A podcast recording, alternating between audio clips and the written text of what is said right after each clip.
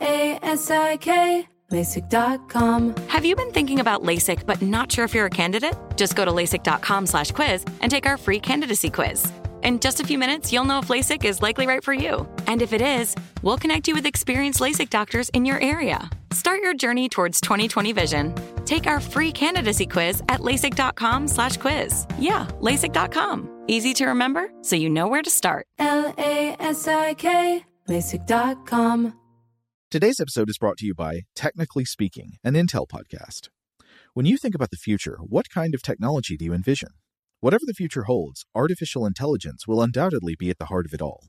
Join Graham Class as he hosts season two of Technically Speaking, an Intel podcast, and hear from the minds transforming healthcare, retail, entertainment, personal computing, and more with the help of AI.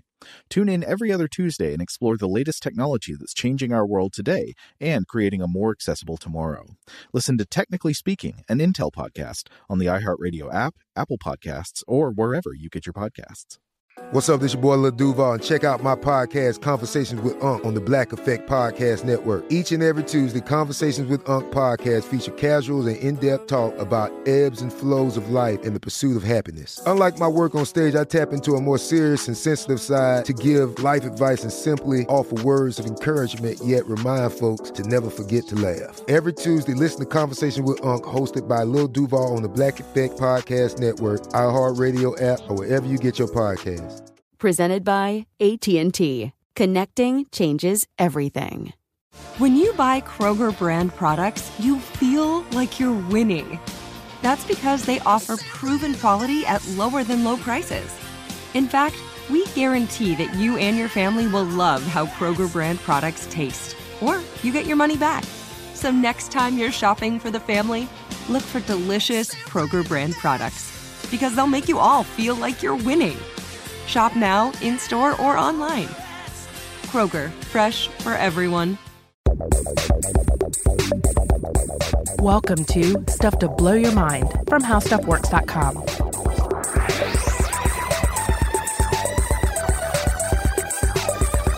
Hey, welcome to Stuff to Blow Your Mind. My name is Robert Lamb. And I'm Joe McCormick.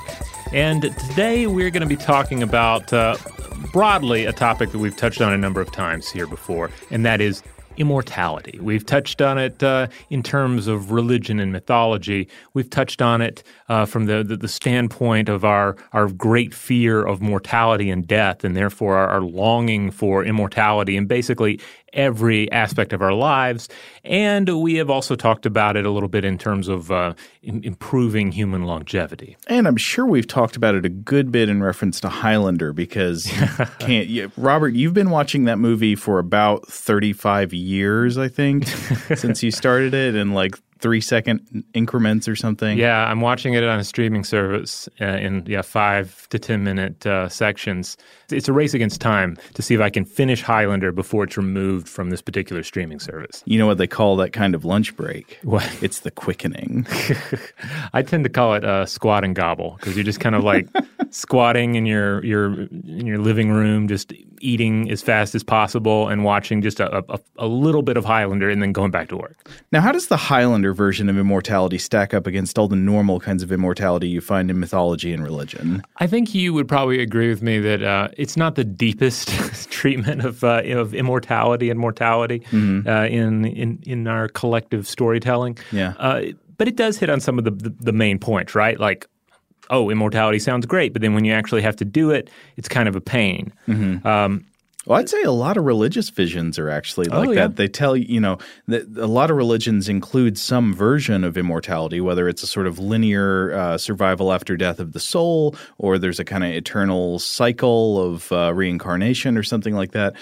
In any event, it very often is not necessarily encouraged for you to look too closely at the details of immortality. Right. But it, this the Highlander is essentially another version of the wandering immortal Yeah. story where they're kind of stuck with it. It what seems like it would be a blessing is kind of a curse. Uh, I feel like human perceptions of immortality they tend to break down to to this.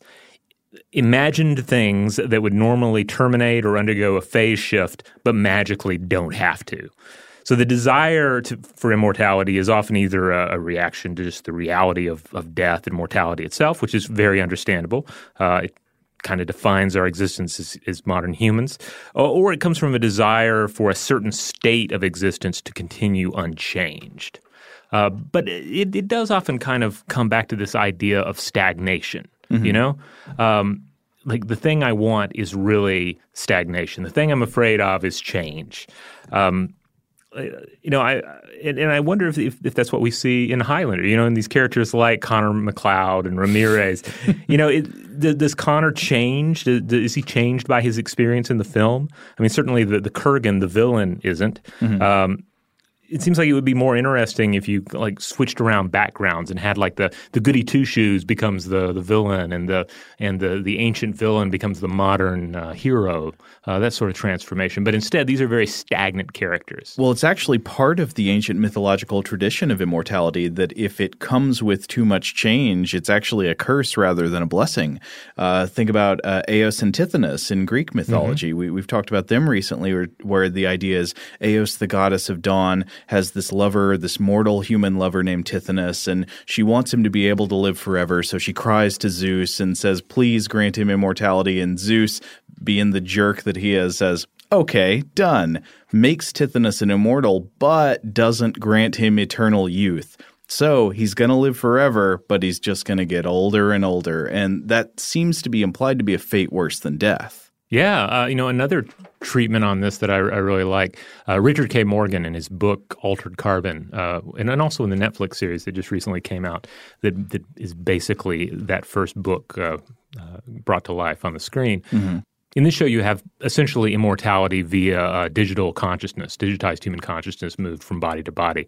And typically, you have a very like, grim vision of what that would mean. It, it basically means that the, the worst, you know, richest, decrepit uh, individuals in society, they're just going to grow more and more awful because they have more, they, they have an increased lifespan in which to be awful and become jaded to their various, uh, um, uh, you know, inappropriate pleasures. Yeah, we have a concept that the elderly tend to become wise in their old age. I mean, who knows if that's actually true, but well, there's we, at least an impression along those lines. But it seems to be premised on the knowledge that death is coming. What if wisdom is contingent on that? Yeah, it, it, takes me back to our episode on Chinese immortality and some of these Taoist uh, concepts of like the the elder enlightened being, mm-hmm. where you're, you're, aging is a transformation into a different state. Uh, but so many of the, these ideas of immortality, it's like, yeah, you get to remain young forever. Uh, forget without really thinking about what that would do, how that might warp the individual. But what if there was a concept of immortality that, in fact, didn't ha- imply any of these changes, right? It didn't say that you're going to make a phase transition to another kind of being. It didn't say that your soul's going to leave your body. It didn't say any of that. It was just a literal, physical, straightforward statement that everything's going to be normal. There's no magic, except you'll just happen to never die. Well, it sounds good. Is there a catch?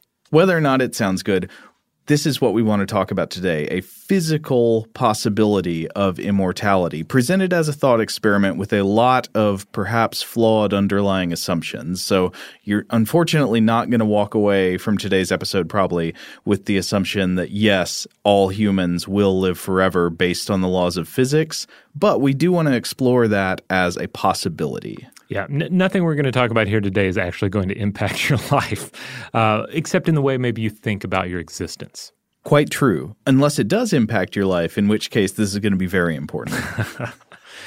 We're barely talking about quantum mechanics, and it's already tangled up in a knot here. Right. So we should make the transition to talking about physics because this is going to be a physics based episode talking about interpretations of quantum mechanics.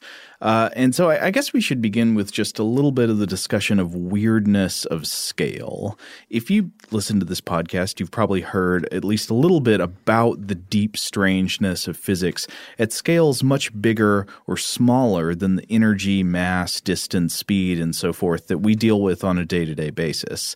On, for example, vast scales, we live in a universe apparently dominated by dark matter, these gigantic gravitational anomalies that can't be seen or touched except by the way that they bend space time and hold galaxies together. And on these huge scales, the dominating physics regime, the, the kind of physics that makes the biggest difference, is not the kind of physics that governs our everyday lives, but of Einstein's general relativity, where time is not a universal measure and can appear to slow down or speed up from different vantage points, where mass changes the geometry of space time itself and can warp or even trap light itself. Now, shrink down to roughly human sized scales, and suddenly the laws of physics appear to change. They don't really change, but different physical phenomena become the most salient, become the most important types of calculations to do when you're trying to figure out how things are moving and how one physical thing is affecting another. So, at this normal scale, general relativity doesn't matter very much. We can throw baseballs and shoot cannons and smash watermelons and all that stuff without taking general relativity into the equation. And this scale is generally best described by Isaac Newton's classical mechanics. This is also the realm at which physics is intuitive, right? At this scale, everything seems to fly and fall and push and resist in a way that makes sense to us. Yeah, this is the this is the realm in which we we have evolved to thrive. Exactly. That's the important point. It's kind of hard to remember this, but we should do our best to internalize the fact that this middle scale of physics, the Newtonian scale, does not actually make any more sense in an objective point of view than the other scales do. It's just the scale at which our brains evolved. So, presumably, if we happen to be evolved star sized organisms, things like general relativity would be intuitive and would make natural sense to us, and Newtonian physics would be crazy, weird stuff that goes on down there. Uh, one way that I, I, I like uh, to think about it uh, is the explanation that you can think of classical physics as the Earth's crust and quantum physics as the underlying mantle. And then you have to keep in mind that there are things about Earth's mantle that only make sense if you take into account Earth's uh, inner core. I, I think that's a good analogy because if we do keep zooming down, we of course get get to what you just mentioned, quantum mechanics, this next realm where things change yet again. You get to extremely small scales on the scale of elementary particles and tiny objects like atoms, protons, electrons, photons of light. And at this scale, the physics regime changes so that things stop behaving in a way best described by either general relativity or classical mechanics, and they instead behave according to a theory we now know as quantum mechanics or quantum physics. And this came about because, you know, originally, uh, say at the dawn of the 20th century, scientists were trying to figure out how things like atoms could behave as reconciled by classical mechanics. They were trying to look at things like the orbit of electrons around the nucleus of an atom and say, okay, does that work in a classical mechanics way, like the way planets orbit around a star?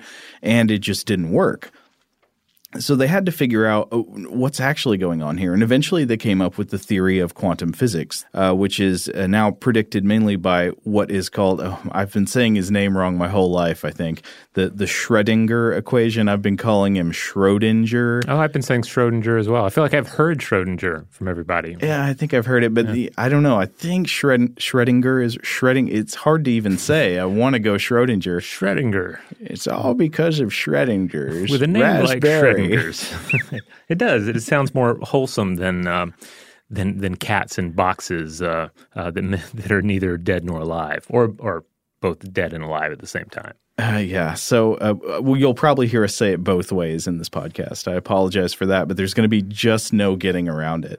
I guess it depends on how the wave function collapses each time. But um, so anyway, it is named after the uh, Austrian physicist Erwin Schrödinger, and Schrödinger derived the equation in the mid 1920s, and ever since then, it has been profoundly useful and profoundly confusing. And this is because quantum mechanics is simultaneously one of the best, most predictive theories in all of science, and at the same time, it clearly implies a reality that makes absolutely no no intuitive sense to us, mammals that evolved to deal with classical physics on the Newtonian scale. It is bonkers and completely defies our expectations of how the world should work. And there are a bunch of different ways you could explain this, but just to pick the simplest version for now, the, the Schrödinger equation can be used to predict the behavior of tiny particles like atoms and electrons over time. So, just the way that uh, you can use Newtonian equations to predict something like the arc of a cannonball or the force of a falling boulder, you can use the Schrödinger equation to predict the behavior of tiny particles like electrons or photons. But a Newtonian cannonball is experienced by us and described by physics as a single solitary object with one starting point, a single ending point, and a clear trajectory. A particle on the quantum scale does not behave that way at all, but rather, according to the Schrödinger equation, it behaves a lot like a pattern of waves in a fluid. And this means it can have what can seem like multiple contradictory properties. For example, a particle can, from our point of view, appear to have multiple different positions, velocities, or spin directions at the same time. And this range of possible simultaneous behaviors is what's known as the wave function. The wave function is all of these potentialities that seem to be simultaneously true about a quantum object or system. And this wave function exists in an abstract infinite dimensional space that's known as the Hilbert space. Now, again, of course, th- this makes no sense to us, but it's proven to a degree that's almost beyond dispute. Like one of the most classic proofs of the wave function behavior of quantum scale objects is the double slit experiment. Oh yes, this is where we get the uh, the saying when you're out of slit, uh, you're out of pier, right? No, that's a different uh, situation. I don't know what you're talking It's about. It's an old beer ad. Schlitz beer. Schlitz beer. out of yeah, yeah. We've actually just been looking at old beer ads here on the podcast. Yeah. We, there apparently was an old Miller ad that had gigantic monsters in it where they grab a truck full of Miller and just chug the truck. Yeah, no, that one's awesome. I think that was that was from, from when I was a kid or in junior high or something. I remember seeing that one. The the the the, the, the Schlitz beer ad where they have this whole when you're out of Schlitz, you're out of pier. Uh, it's one I never actually saw, but was referenced on Mystery Science Theater 3000 growing up. So. One of these these these many um, pop culture references that I have no direct experience with, only have secondhand experience with them from watching MST. Isn't it sweet that all of these beer commercials are imprinted on your childhood? Yeah, well, a, some of them were not too bad. Some of them had monsters in them. Uh, but the, double slit experiment, uh, to, get, to get it back to quantum mechanics here, the basic idea is pretty simple. The experimenter shines a light on a barrier that has two narrow slits in it.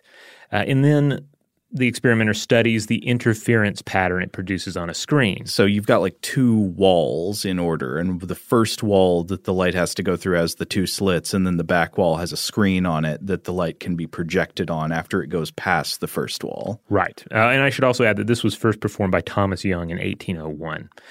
Now, light has a dual nature. It's both wave like and particle like.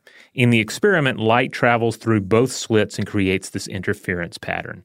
And if you send a single photon through, photon being the, the, the light particle, Right, the single unit of electromagnetic mm-hmm. energy. so you send a single photon through, it still forms an interference pattern as if the single photon travels through both slits simultaneously.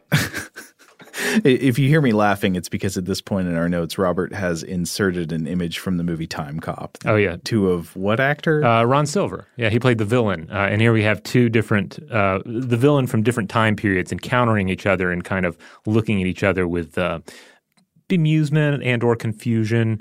And I think both of these responses are are apt when contemplating quantum mechanics. I mean, basically, though, this is a simple experiment to observe something that should not be, at least as far as classical physics is concerned.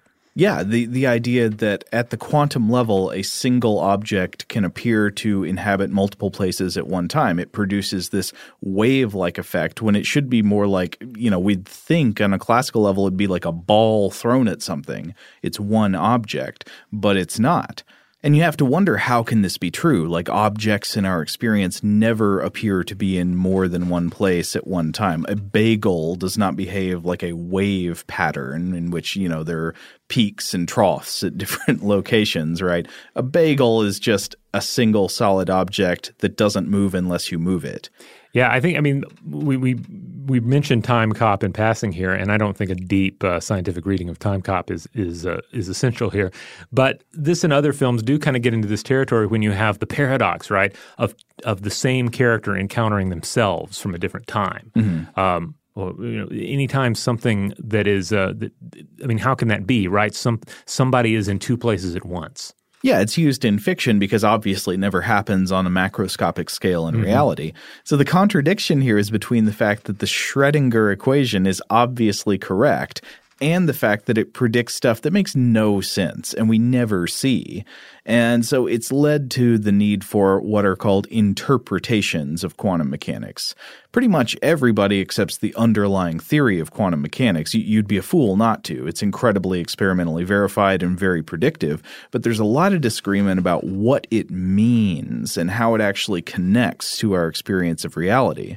So, Robert, you mentioned the uh, the dead cat in the box earlier. Yes. This is going to be a feature of what's been for a long time the leading interpretation of quantum mechanics. So, you've got different interpretations. There, we're going to talk about two mainly today, but there have been actually a, a bunch of different interpretations. Uh, the two we're going to be focusing on are the Copenhagen interpretation and what we will later discuss as the many worlds interpretation. But the Copenhagen interpretation was uh, created in the 1920s by the physicists Niels Bohr and Werner Heisenberg. And the Copenhagen interpretation essentially postulates a world governed by quantum mechanical probabilities. And these probabilities get decided on through a process known as wave function collapse. So you've got these multiple possibilities at the same time. That's the wave function.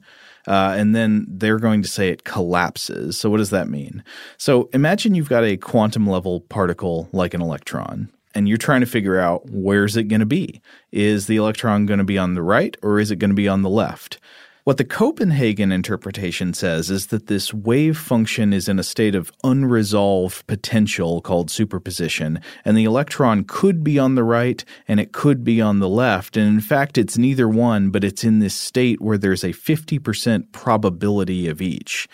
And here's where it connects with our world of solid macroscopic objects that are in only one state and one place at a time.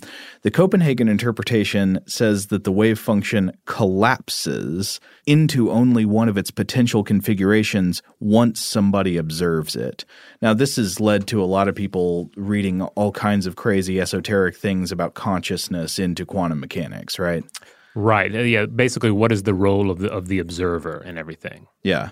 But I think a lot of those uh, those consciousness type ideas are based on a misinterpretation of the grounding of the Copenhagen interpretation and a misinter- misunderstanding of the fact that the Copenhagen interpretation is not a sure thing; that it is an interpretation, not the theory itself. But this is again, this is where the cat comes in. Yeah. The idea that the cat is simultaneously dead and alive inside of this box where where random life or death uh, is, is going to occur. Right. So that yeah, this is going to be how they map it up from the quantum realm into the macroscopic world. Mm-hmm. How how does our reality connect with these probability distributions on the quantum level?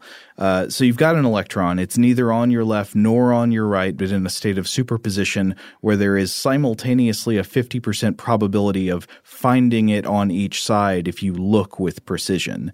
And it just stays this way, suspended with these possibilities until somebody observes it, meaning you use some kind of device or method to figure out exactly where that particle is. And then once somebody does that, then it's actually only in one place. It was in superposition. Then you looked at it. Now it's on your left. It's not cra- that crazy a, a situation to, to really wrap your head around if you sort of think of it in terms of like TV production or something. You know, if, if you're on right. the one of these shows where you have to guess what's behind the curtain, and there's something behind each curtain, but only one curtain is actually going to be opened. Oh yeah, in a kind of solipsistic way. It's almost yeah. not hard to believe that the universe only uh, only matters when I look at it. You know? uh, but yeah, so despite the fact that many physicists have felt fine relying on this interpretation for the decades since then, I mean, one thing we should point out is that you you can do all kinds of useful quantum mechanics science and, and even use it for technology without knowing knowing which interpretation is correct. And in fact, it sometimes doesn't matter which interpretation is correct. The math of the theory works either way, right? Yeah, absolutely. Uh, but many continue to protest that the Copenhagen interpretation is nonsensical, and it leads to these apparent absurdities, like as as you mentioned, Robert, the cat in the box, the famous Schrodinger's cat or Schrodinger's cat. Yeah, we've we've already referenced it a couple of times. You should probably just lay it out for us here, exactly how this experiment goes. Uh, However, uh, you know, I, I do have a soft spot for cats. Yeah, let's let's get rid of cats. I don't want to kill a cat again. we uh, people talk about killing cats way too much in science. Maybe they're anti-cat. I'm going to bring in a unicorn because we've established that maybe unicorns aren't as perfect as everybody thinks they are. This particular uh, experiment funded entirely by uh, Tim Curry, Lord of Darkness, by the way. Full disclosure. okay, so you've got a unicorn in a box. This box is totally opaque and nobody can see what's happening inside. There are no cameras inside. You don't know what's going on there. And there is a device inside the box that will instantaneously incinerate the unicorn if it's triggered. And the device gets triggered based on a quantum superposition event. So there's a particle that has a 50% chance of spinning clockwise and a 50% chance of spinning counterclockwise.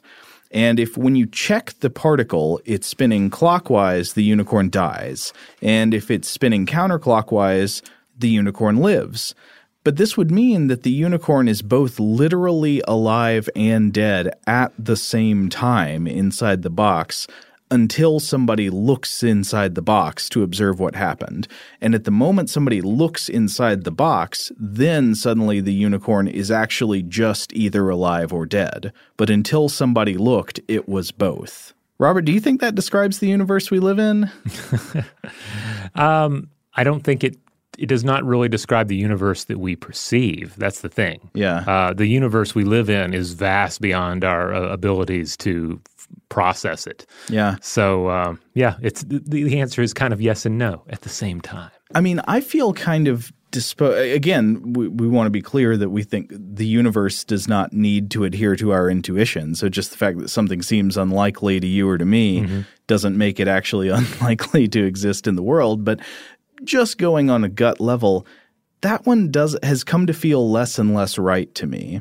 And so I'm kind of disposed against the Copenhagen interpretation, I think. All that means is that it doesn't necessarily feel right to me. That doesn't mean it's not true. I feel like it lines up well with like with with with personal anxiety, you know? yeah. Because it's essentially because it, when when you're anxious about the future, you the bad things that can happen are as real as the good things or just the mediocre things that could happen. Mm-hmm. And the, the, the bad thing is only really gone when you actually reach the point uh, where um, uh, where the particle has spun left. You know. Uh-huh. Uh, so th- there is something about about the uh, about this particular uh, explanation that I think does match up with some of the ways we perceive our world. Yeah, it definitely lines up with some emotional realities, yeah. but maybe less so with physical objects. Oh, definitely. Yeah. Uh, so yeah, we'll see. I mean, again, we can't rule it out. It's still been the the interpretation that's been favored by the majority of physicists since the advent of quantum mechanics. But like we said earlier, it's not the only way. And to get to our discussion of physical immortality, we're going to have to explore another interpretation of quantum mechanics that arose in opposition to the Copenhagen interpretation. We will start looking at that when we get back from a break. Shout out to Astepro for sponsoring this episode and providing us with free samples. Rob, as the uh, the local host with allergies here, they sent you some of their nasal spray to treat your allergies. What was your experience like? Yeah, that's right. I always wrestle with the pollen a bit when it rolls in during the spring, so they sent me the little uh, nasal spray. I tried out the product, and yeah, it sure did help me get on top of my symptoms for the day. And it's so fast acting, uh, it was already kicking in before I left the house. Astepro is a first of its kind nasal allergy spray. It's the fastest 24 hour over the counter allergy spray. It starts working in 30 minutes, while other allergy sprays take hours. Astepro is the first and only 24 hour steroid free allergy spray. Astepro delivers full prescription strength indoor and outdoor allergy relief from nasal congestion, runny and itchy nose, and sneezing. Get fast acting nasal allergy symptom relief with Astepro. Go to asteproallergy.com for a discount so you can get Astepro and go today. A S T E P R O allergy.com. Astepro and go. Use as directed for relief of nasal congestion, runny nose, sneezing, and itchy nose due to allergies. L A S I K, LASIK.com. Have a ton of questions about LASIK? You're not alone. That's why we created LASIK.com one place where you can go to find every answer to every question on your mind. Like, how much does LASIK cost? How long does recovery take? How do I find a doctor? If you've been thinking about LASIK, go to LASIK.com now. Yeah, LASIK.com. Easy to remember, so you know where to start. L A S I K, LASIK.com. Today's episode is brought to you by eBay. eBay Motors is here for the ride. Remember when you first saw the potential? And then, through some elbow grease, fresh installs, and a whole lot of love, you transformed a 100,000 miles and a body full of rust into a drive that's all your own.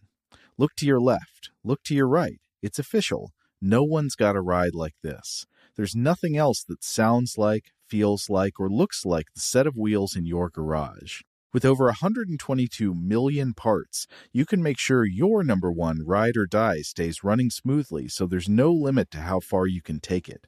Brake kits, turbochargers, engines, exhaust kits, roof racks, LED headlights, bumpers, whatever your baby needs, eBay Motors has it. And with eBay Guaranteed Fit, it's guaranteed to fit your ride the first time, every time, or your money back. Plus, at these prices, well, you're burning rubber, not cash. Keep your ride or die alive at ebaymotors.com. Eligible items only, exclusions apply. Xfinity has free premium networks for everyone this month, no matter what kind of entertainment you love. Addicted to true crime? Catch killer cases and more spine-tingling shows on A&E Crime Central. Crave adventure? Explore Asian action movies on Hi-YAH. Searching for something extreme? Check out skating, snowboarding, and more on Fuel TV Plus, the global home of action sports. And find crowd-pleasing bops on iHeartRadio's Hit Nation playlist. There's new free shows and movies to love every week. Say free this week in your Xfinity voice remote. All right, we're back. So we're going to start talking here about the many worlds interpretation, which uh, I, believe we've we've probably touched on on the show before because it is one of these that spins off into very uh, fantastic comic book realms, right? The idea of alternate realities, uh, other worlds where other things have happened, essentially the Library of Babel. Yes, but with a specific physical mechanism causing it to come into existence. Mm-hmm.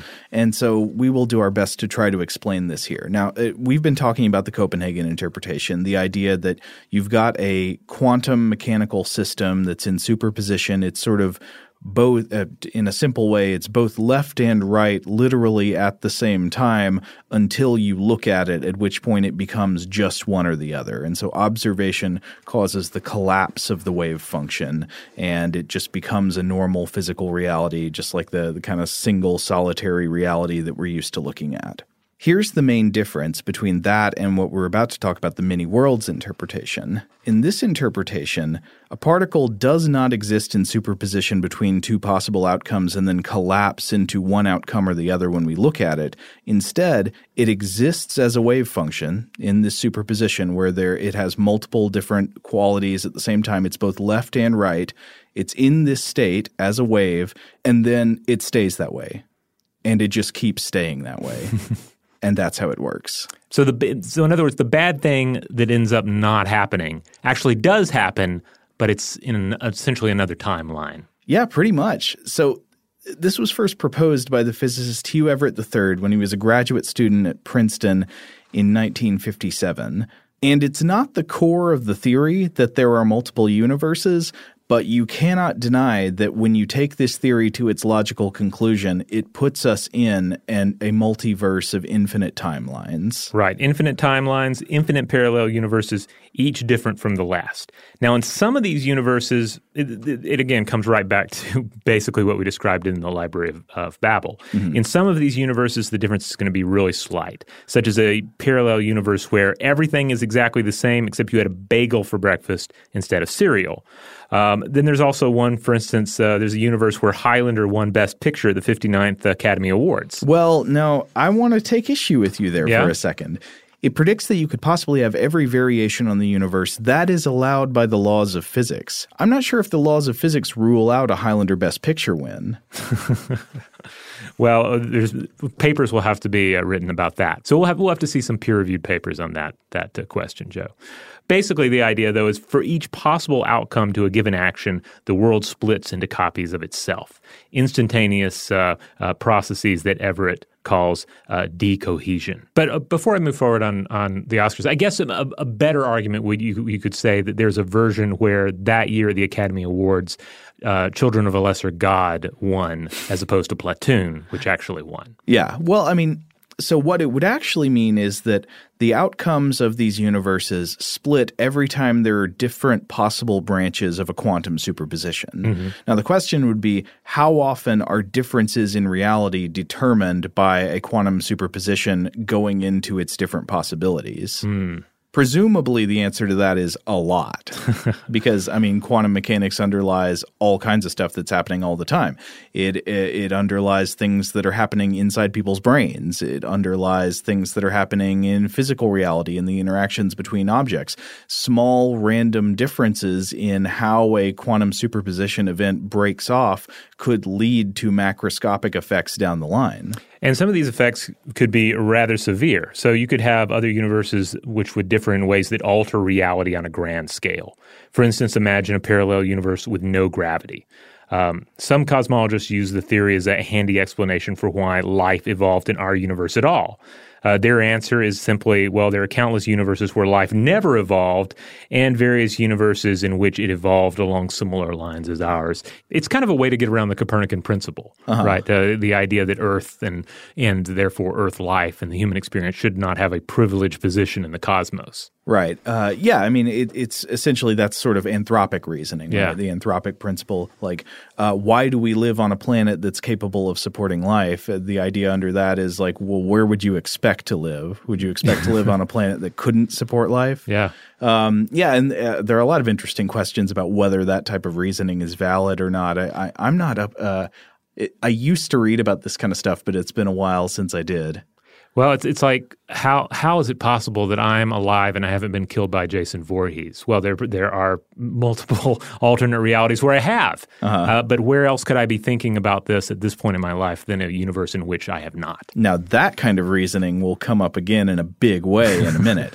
So, we should be clear that the existence of possibly infinite parallel universes is a consequence or an implication of Everett's interpretation of quantum mechanics, not the core assumption of it. The core assumption is just the universality of the wave function. It just says the wave function is real all of the different uh, possibilities of the wave function are real, they actually exist, and they never collapse. But Everett believed that if you follow the logic, if you extrapolate that out to the macroscopic scale that we live on, the only way to make sense of it is that bifurcating realities constantly split off from one another and exist independently.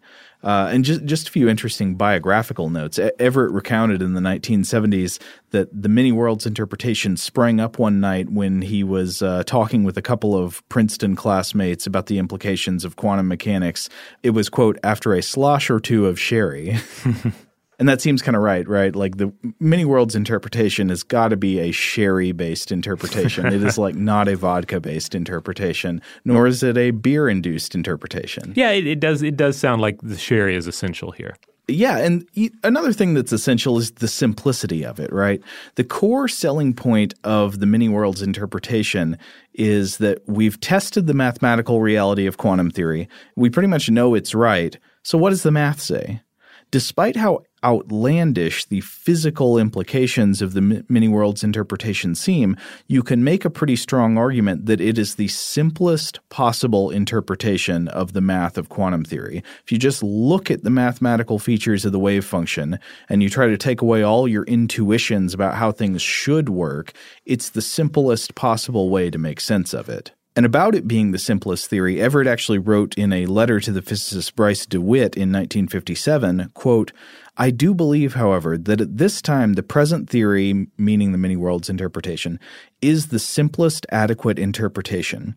The hidden variable theories are, to me, more cumbersome and artificial, while the Copenhagen interpretation is hopelessly incomplete because of its a priori reliance on classical physics, excluding in principle any deduction of classical physics from quantum theory or any adequate investigation of the measuring process, as well as a philosophic monstrosity with a reality concept for the macroscopic world and a denial of the same for the microcosm. So that's kind of a strong argument he's saying, right? Like the Copenhagen interpretation says, oh, yeah, the macroscopic world is real, but there's something about the quantum realm that isn't as real as our world is. Yeah, it kind of relegates it to a, like a ghost realm. Yeah. One of the books we're going to be referring to in this episode is uh, Max Tegmark's 2014 book, Our Mathematical Universe. And Tegmark writes about DeWitt. Uh, he says, quote, when I later met Bryce, he told me he'd at first complained to Hugh Everett, saying that he liked his math, but was really bothered by the gut feeling that he just didn't feel like he was constantly splitting into parallel versions of himself. he told me that Everett had responded with a question do you feel like you're orbiting the sun at 30 kilometers per second? Touche, Bryce had exclaimed and conceded defeat on the spot. Just as classical physics predicts that we're zooming around the sun and we won't feel it, Everett showed that collapse free quantum physics predicts that we're splitting and that we won't feel it. Now, despite the fact that it does seem to make sense to a lot of people now, unfortunately, it did not catch on in Everett's lifetime uh, when the Copenhagen interpretation remained dominant. And Everett was reportedly bitter about academia's rejection of his work. He left academic physics. He went to work at the Pentagon, where he was apparently involved in some Cold War nuclear strategy. And over time, friends and colleagues reported that he had a lot of bitterness and negative affect, and that he also struggled with alcoholism. And he eventually died pretty young. He died at the age of 51 in 1982. And just as a side note about his family, one of Everett's children is actually Mark Oliver Everett, who's the singer of the rock band called Eels. Huh. Interesting. Well, it, it, makes me wonder if he has any songs about his uh, his father. Uh, yeah, he he apparently does actually. Oh, okay. Uh, I haven't listened to them. I, I, haven't listened to a lot of Eels, but I remember I remember getting some mixed CDs when I was in high school that had some Eels songs on. Okay, them. Eels fans will have to uh, chime in and let us know. Yeah, let us know what we should listen to.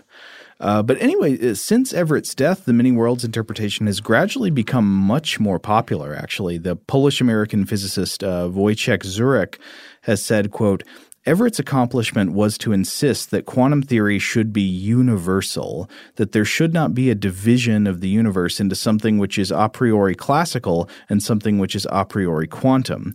He gave us all a ticket to use quantum theory the way we use it now to describe measurement as a whole. So essentially, it's a way of looking at quantum quantum theory and saying, no, it's all real, it all works, it totally applies to the universe as a whole. It's not some weird special realm that we have to invoke strange types of causation to understand.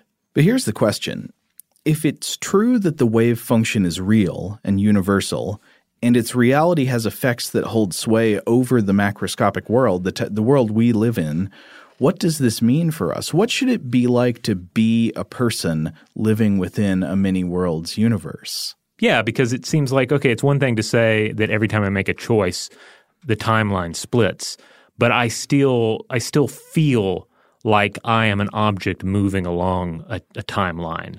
Uh, even if even if I'm splitting, I have this singular experience. Unless I'm bringing in some sort of uh, you know magical uh, you know r- religious idea of what my, uh, my my consciousness is doing in other lives. Yeah, I mean, we, we can't have access to that, right? right? And here's actually the question. Here is the really interesting question. Why don't we have access to that?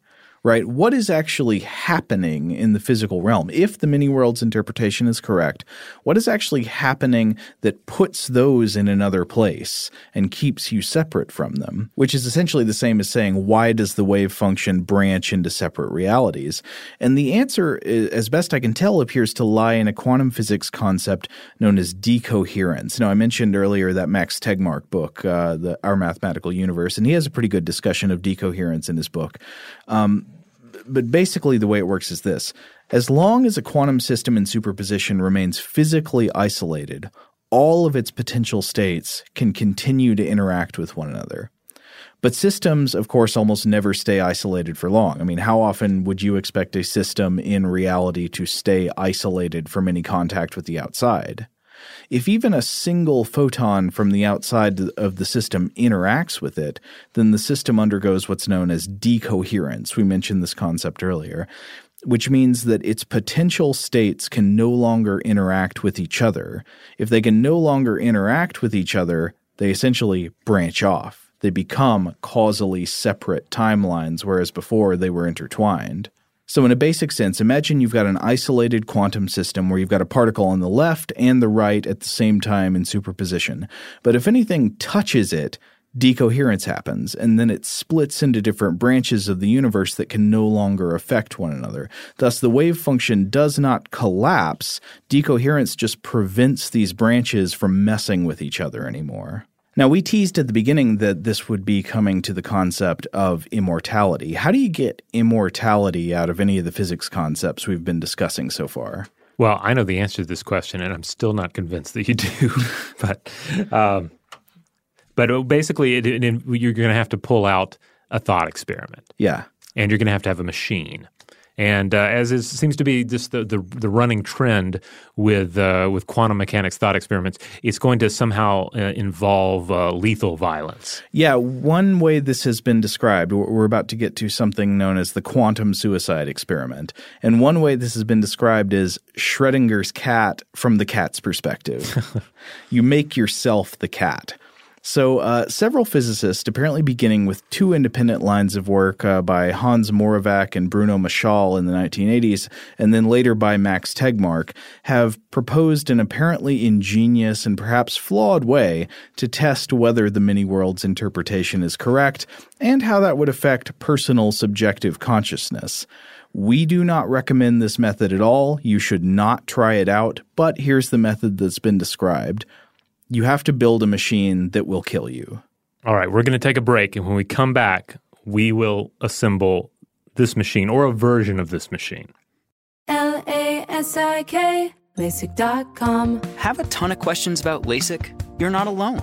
That's why we created LASIK.com, one place where you can go to find every answer to every question on your mind. Like, how much does LASIK cost? How long does recovery take? How do I find a doctor? If you've been thinking about LASIK, go to LASIK.com now. Yeah, LASIK.com. Easy to remember, so you know where to start. L A S I K, LASIK.com. Today's episode is brought to you by eBay. eBay Motors is here for the ride. Remember when you first saw the potential? And then, through some elbow grease, fresh installs, and a whole lot of love, you transformed a 100,000 miles and a body full of rust into a drive that's all your own. Look to your left, look to your right. It's official. No one's got a ride like this. There's nothing else that sounds like, feels like, or looks like the set of wheels in your garage.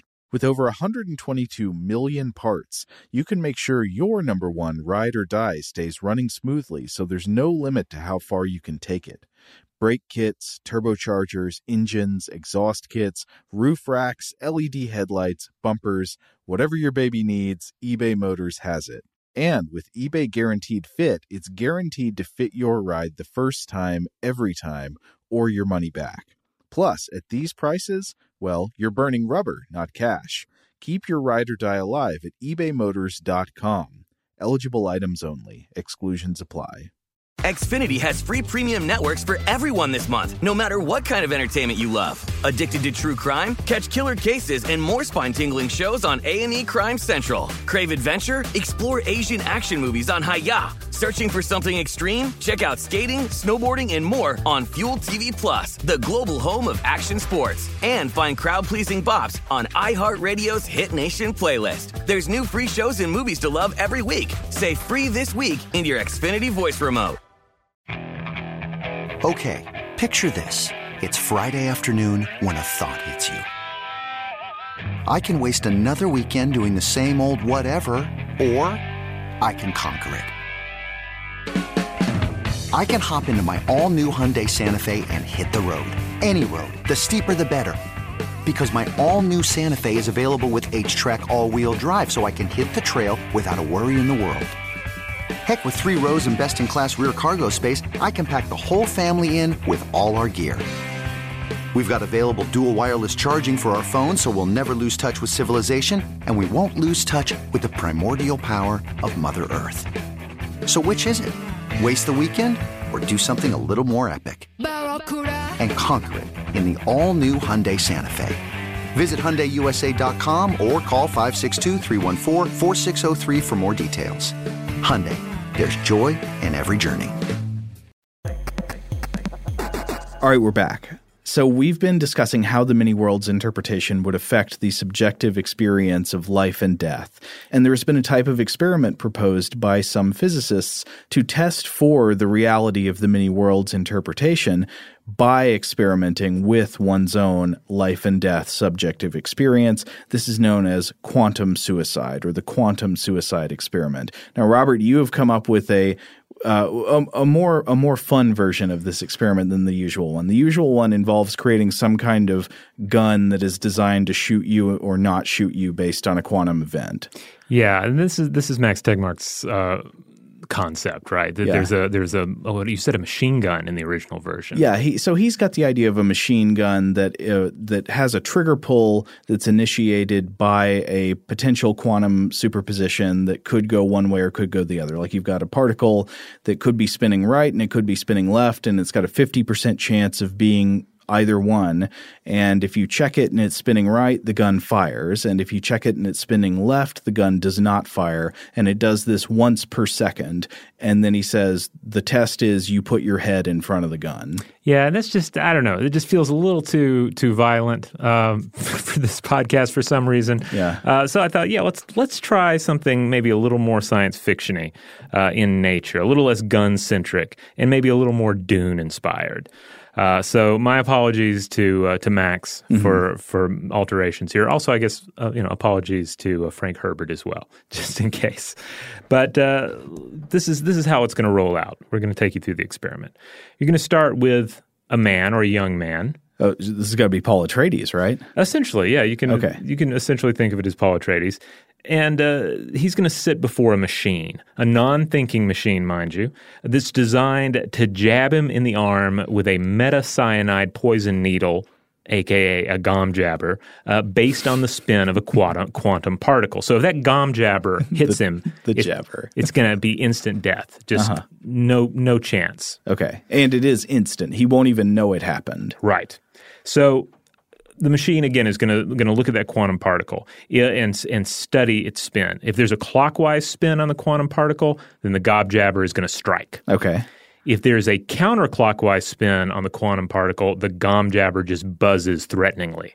The young man here keeps pushing the button, and the gom jabber buzzes, buzzes, and buzzes, but it doesn't move. Each time he pushes the button, it buzzes, but it doesn't strike. Well, yeah. So what's happening here in this experiment? As you can tell, the experiment has a probability based outcome.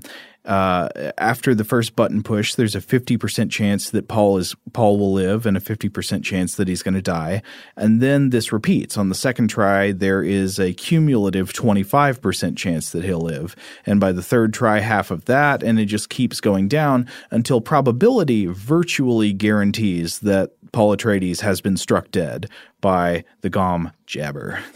But from Paul's own subjective point of view, this experiment actually might have a very different flavor, assuming, and there are some assumptions underlying this, assuming that consciousness ends immediately at death. Now, of course, if consciousness survives death, we're obviously in a whole different ballgame. But for Paul himself, there is only one option for Paul to discover after each push of the button. He discovers he has survived. If the Gom Jabber strikes and he's instantly killed, he will never be aware of it. But in a universe in which the many worlds interpretation is correct, there is no opportunity for him to be the one who dies, since his subjective experience of those branches of the wave function does not exist. So if Paul is anything, he can only be the version of himself that survives. And thus, if he starts performing this experiment, the only versions of him that exist to continue the experiment will be the ones that continually route his consciousness into branches of the wave function in which he survives. So he'll just keep pressing the button over and over and over again, and the only thing he'll ever experience is survival. And this will happen an infinite number of times. If necessary, yeah. Now, what are the drawbacks to this experiment? Well, there are obviously theoretical objections to the validity of the experiment, reasons to think that even if the many worlds interpretation is correct, the experiment wouldn't actually work, and we can explore those in a moment. But on top of that, there are some big problems like you have to be willing to kill yourself, and you can never use this test to prove the many worlds interpretation to people other than yourself. It's not actually a scientific experiment because a scientific experiment needs to be able to be objectively verified. And this is an experiment that by necessity can only be subjectively verified. Even if it works as proposed, it would only be valuable to you yourself. The vast majority of people throughout the quantum multiverse watching you perform this experiment will just witness you killing yourself on the first try or the second try or the third try and so on. And each time you press the button, a greater proportion of the people watching you throughout the quantum multiverse will just be watching you kill yourself. Plus, it's a perfect waste of a good gom jabber, in my opinion. Yeah. Now, assuming for a moment that the logic of this experiment is valid, and there are potentially strong reasons for thinking it's not, but it, just go with this for a second it gets weirder because let's extend the reasoning beyond the confines of the experiment. Here are a few thoughts to consider. In any dangerous real world situation that might lead to death, uh, whether you maybe just got a blast of neutron radiation in the face or somebody tries to drop a garbage truck on you from a great height or whatever, there is always a small chance that something will happen to prevent you from dying. Would you agree, Robert? You with me so far? Yeah, I would say broadly speaking, that's true. It might be a very small chance, mm-hmm. but there's always a small chance. Yeah, right? Superman could appear and jump in front of the the bullet, the train, etc. Well, okay, I uh, maybe not that, maybe not that, because we don't want to violate the laws of physics. so there's always a small chance that without violating the laws of physics, something will happen to prevent you from dying in this scenario. Right. There's always some sort of freak occurrence that could prevent it from happening. Yes. Yes. So if there's a chance of survival that's consistent with the laws of physics, there's at least some branch of the universal wave function in which that chance becomes reality. So at some level, all threats to survival are quantum threats. And thus, if uh, on these assumptions, if the many worlds interpretation is correct, you should always expect to continue surviving, no matter how improbable the odds, because subjectively, you have no choice but to survive. If there is anything that you are, you are the version of you that has survived. And so the vast majority of the versions of you throughout this quantum multiverse will die, but the subjective version of you will always live on in the branches of reality that break in favor of your survival. Now, again, just to clarify, we're not advocating this as necessarily the truth about reality, but if you consider this this is a possibility, it is very strange to contemplate, right?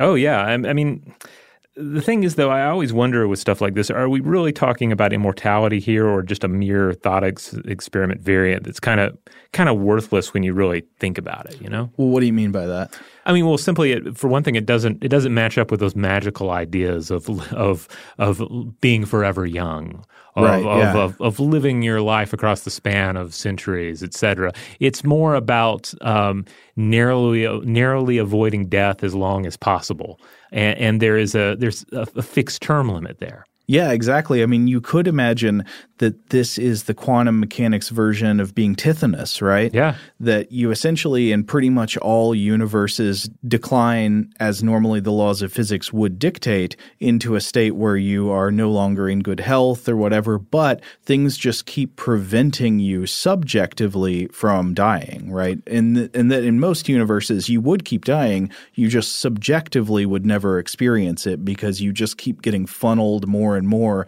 into that smaller minority of universes where you go, where you go on. Now, according to Everett biographer Keith Lynch, uh, quote, Everett firmly believed that his many worlds theory guaranteed him immortality. His consciousness, he argued, is bound at each branching to follow whatever path does not lead to death. That's interesting. So, and especially it's strange since Everett died so young. Yeah, yeah. Uh, and, you know, it, it's interesting to come back to Dune.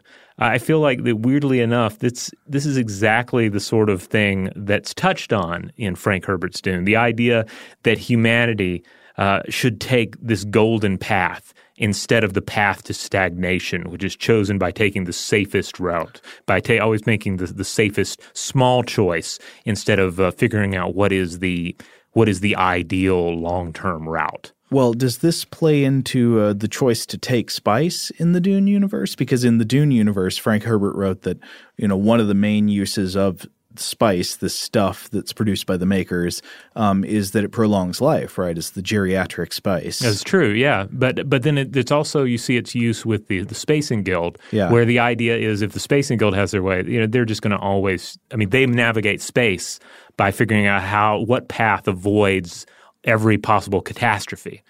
And that's it's kind of like the quantum immortality model here, except of space travel.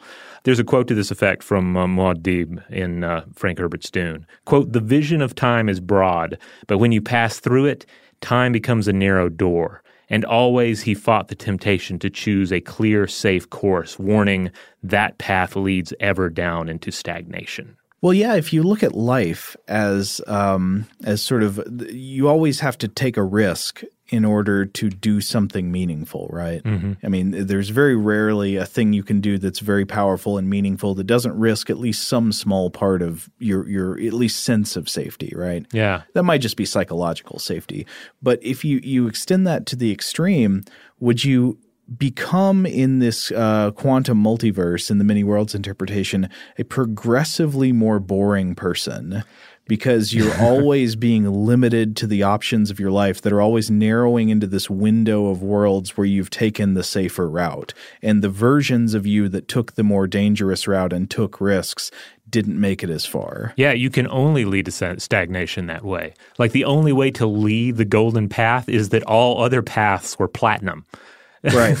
Which is kind of a depressing way to think about life. But this is a, a strange thing because it doesn't uh, it doesn't re- even give you the opportunity. If you were to assume that the the many worlds version of quantum immortality is real, you wouldn't even have a choice in the matter because you could take risks. But subjectively, we know that you're not going to do that because the versions of you that did that will eventually disappear, and you will have no choice but to be funneled into this this safe stagnant existence. Spacing Guild wins again. Uh, so we should definitely talk about problems and criticisms of this idea. Uh, there are a lot of reasons to think that this might not be the case. So as as we said earlier, but we just want to stress again, we are not advocating the idea that you are immortal according to the laws of quantum mechanics.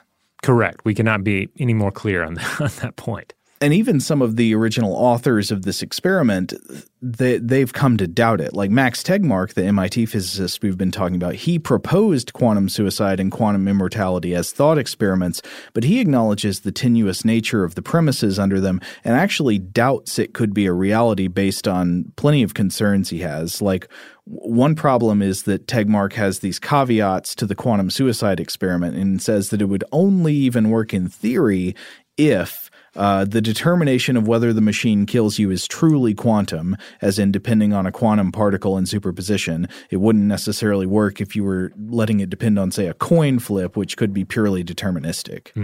Also, the machine must be guaranteed to kill you on the kill setting. It couldn't it couldn't have a possibility of just injuring you.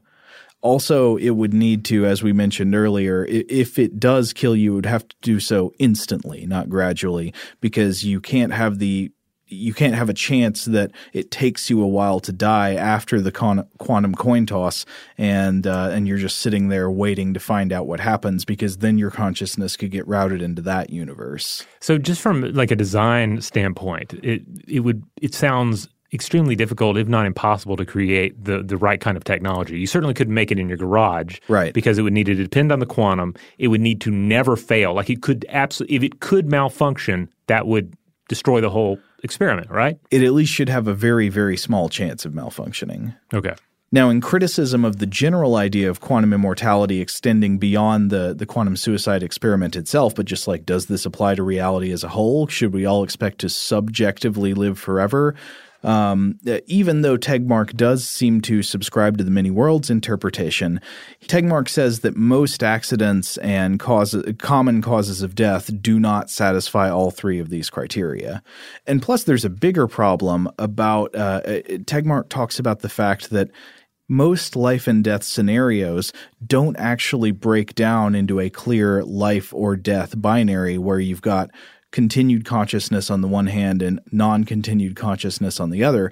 But he says, you know, it seems to be that there is a gradual reduction of consciousness as one progresses toward death.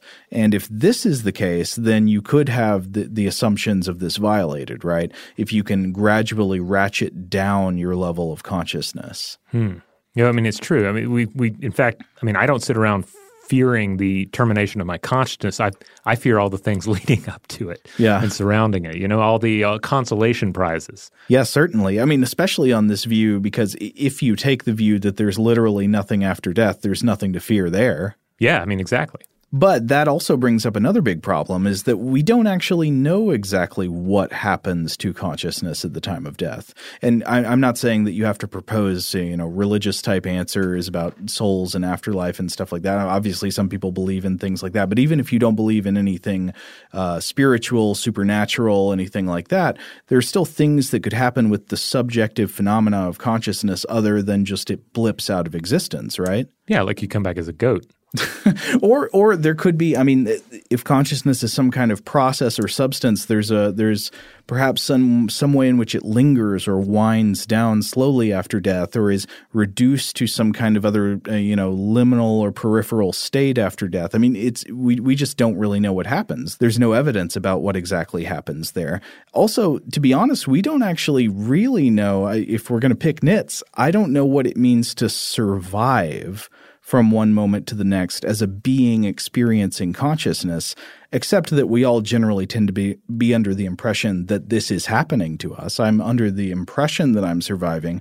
But if we live in a universe where uh, constantly we're branching off into different branches, you know, out of a quantum superposition and different timelines, how does the baton get passed? Does that make any sense? Like, yeah, no. I mean, this gets down to the basic navel gazing that we've engaged in before regarding uh, the, the, present moment. Mm-hmm. Am I now who I was a minute ago? am I now who I will be a minute from now? Yeah. I mean, when you start really focusing in on that, it starts becoming, it starts feeling disjointed, perhaps disjointed in a way that could match up with this idea of branching realities. Yeah. How does the now you pass the token of subjective experience to the you of one moment in the future? Yeah. And what happens when the baton is dropped, right? Yeah, yeah exactly. So, uh, and again, I, I'm not sure that presents a problem. I just say that's something that we're not certain we've really worked out yet, right? right? what does it mean for experience to exist across time, especially if that experience is branching into clones or copies of itself? Yeah, yeah. When you start actually lining it up with the human experience, uh, things are a little less certain. It's, it's often easier to line it up with created things, mm-hmm. like looking at chapters in a book or yeah. levels in a video game. Yeah, yeah.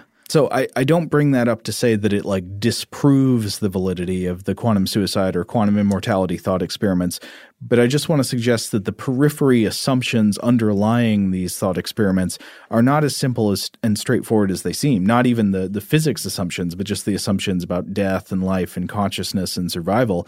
Uh, as as even more doubt to throw on here Max Tegmark himself explains that he later came to doubt the validity, validity of his own quantum suicide experiment.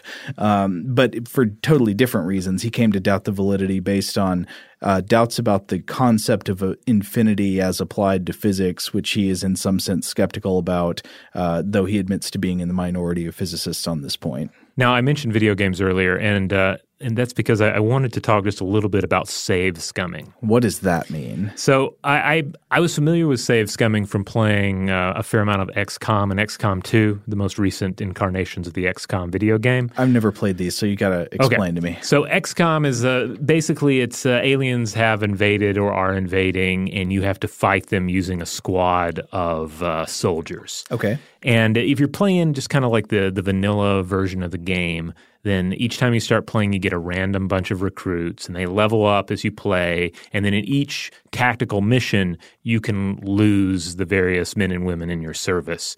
And uh, the ones that survive, they level up and get stronger. And you proceed through the game in an attempt to save the world, uh, to outlast the Doom uh, counter, uh, and win the game. Okay. Now, the, the real hardcore fans like to play um, an Iron Man version of this. So this is where you have only one save file. Mm-hmm. And no matter what happens on a given mission, you just keep going. You just lost your best guy due to some like freak accident or a terrible shot or a terrible choice on your part. Too bad. You just have to keep playing the game Mhm. until you either reach the point where you cannot win, where the where the, the doom counter catches up with you, um, or you just get to the final encounter and you're not strong enough to beat it. Okay. But you can also do what is called save scumming, and this is more in line, I think, with the way a lot of people have played uh, video games in the in the past.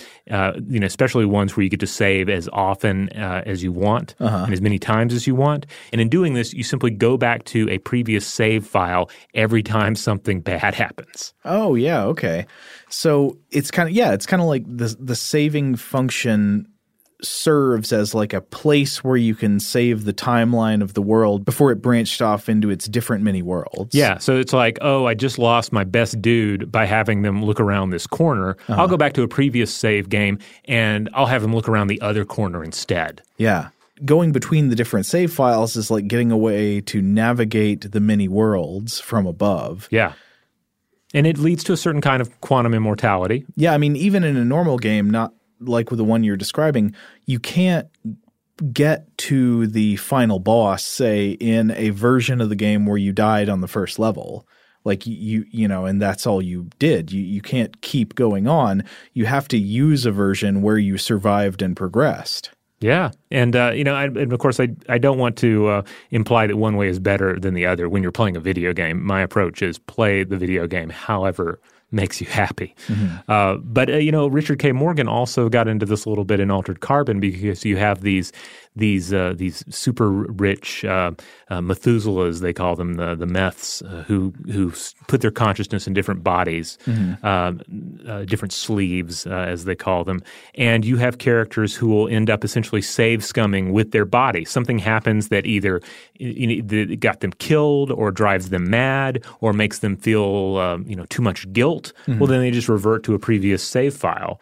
Uh, a previous version of their own consciousness, and they keep going. I mean, I wonder if some people, I wonder about psychological effects of video games that could put you in that state of mind without the ability to physically do what you're describing with the sleeves and the bodies. I mean, is somebody who plays a whole lot of video games with save files conditioning themselves to to act like that is the way the world works even though it is not the way the world works Now that that's an interesting question. I mean, we've certainly discussed on the show how things like uh, you know language, uh, the sequential aspects of language, might impact uh, our our experience of reality. So, yeah, why not? Maybe there's a book out there, The Mario and the Goddess. Uh, to get serious, I, I do think one thing that we should say before the end is I, I we've taken pains to try to highlight all of the reasons that you can't just trust that the quantum immortality thing is real, that the quantum suicide experiment would actually work. Um, there are a lot of reasons to doubt it. But we just want to emphasize again, for serious reasons, that the idea of quantum immortality is highly speculative and relies on a lot of assumptions which could be wrong. Maybe the many worlds interpretation is wrong. Even if the many worlds interpretation is correct, many of the assumptions underlying the experiment and how uh, consciousness and survival and death and branching works could be wrong. So we should acknowledge that if somebody puts too much confidence in this view of the world, it could actually be dangerous. And I, I read a tragic story. In 1996, Hugh Everett's daughter Elizabeth actually did commit suicide, and she reportedly left a note saying that she planned to join her father in another universe. I don't know if that means her suicide was motivated by a belief in many worlds' immortality. It might not have been, but in any case, quantum immortality wouldn't work like that. But it, it seems to me that it's worth clarifying that even though this is an interesting thought experiment, it's by no means a good reason to attempt suicide or to throw caution to the wind and count on many worlds consciousness funneling to save you. Your your life is valuable how it is. Pursue it how it is. Yeah, and we, we'd like to remind you that if you are troubled by suicidal thoughts, you are not alone. A sympathetic ear is only a phone call away. In the United States, consider calling the National Suicide Prevention Hotline at 1 800 273 8255 and visit suicidepreventionlifeline.org for additional resources tailored toward general and specific needs, such as those of youth, disaster survivors, Native Americans, veterans, lost survivors, LGBTQ, and uh, attempt survivors. And you'll also find a list of international suicide hotlines at suicide.org. If you're actually thinking about it, get in contact. It matters. All right, that's the episode, and we'll be back for more in the future. But in the meantime, you can check out all past episodes of Stuff to Blow Your Mind at stufftoblowyourmind.com. You'll also find links out to our various social media accounts there. Huge thanks, as always, to our wonderful audio producers, Alex Williams and Tari Harrison. If you would like to get in touch with us directly by email and let us know feedback on this episode or any other, or just to say hi, get in touch, let us know what you like about the show, maybe suggest a topic for the future, you can email us at blowthe mind at howstuffworks.com.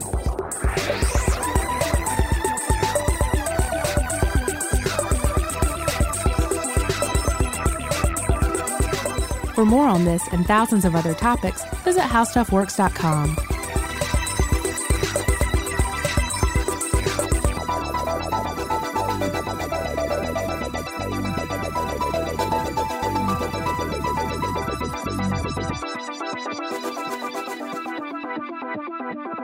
フフフフ。With the new Dexcom G7, you can achieve better diabetes results without painful finger sticks. It sends your glucose numbers to your compatible phone or watch, so you can always see where you are and where you're heading. See how food and exercise affects your glucose, making it easier to spend more time in range and lower your A1C. Take control of your diabetes with the number one recommended CGM brand. It's easy to get started today at Dexcom.com. That's Dexcom.com. Dexcom data on file 2023. If your glucose alerts and readings from the G7 do not match symptoms or expectations, use a blood glucose meter to make diabetes treatment decisions. For a list of compatible devices, visit Dexcom.com slash compatibility. Today's episode is brought to you by Visible. The future of wireless is here, and it's transparent. Switch to Visible, the wireless company that makes wireless visible. Get a one line plan with unlimited 5G data powered by Verizon, just $25 a month, every month, taxes and fees included. No hidden fees, no surprises, no, really. What are you waiting for? Get with the times and switch to Visible at visible.com. Monthly rate on the Visible plan for data management practices and additional terms, visit visible.com. This is Malcolm Gladwell from Revisionist History. eBay Motors is here for the ride. With some elbow grease, fresh installs, and a whole lot of love, you transformed 100,000 miles and a body full of rust into a drive that's all your own. Brake kits, LED headlights, whatever you need, eBay Motors has it. And with eBay Guaranteed Fit, it's guaranteed to fit your ride the first time, every time, or your money back. Plus, at these prices, you're burning rubber, not cash. Keep your ride or die alive at ebaymotors.com. Eligible items only, exclusions apply. Rev up your thrills this summer at Cedar Point on the all new Top Thrill 2. Drive the sky on the world's tallest and fastest triple launch vertical speedway. And now, for a limited time, get more Cedar Point fun for less with our limited time bundle for just $49.99. Get admission, parking, and all day drinks for one low price. But you better hurry because this bundle won't last long. Save now at cedarpoint.com.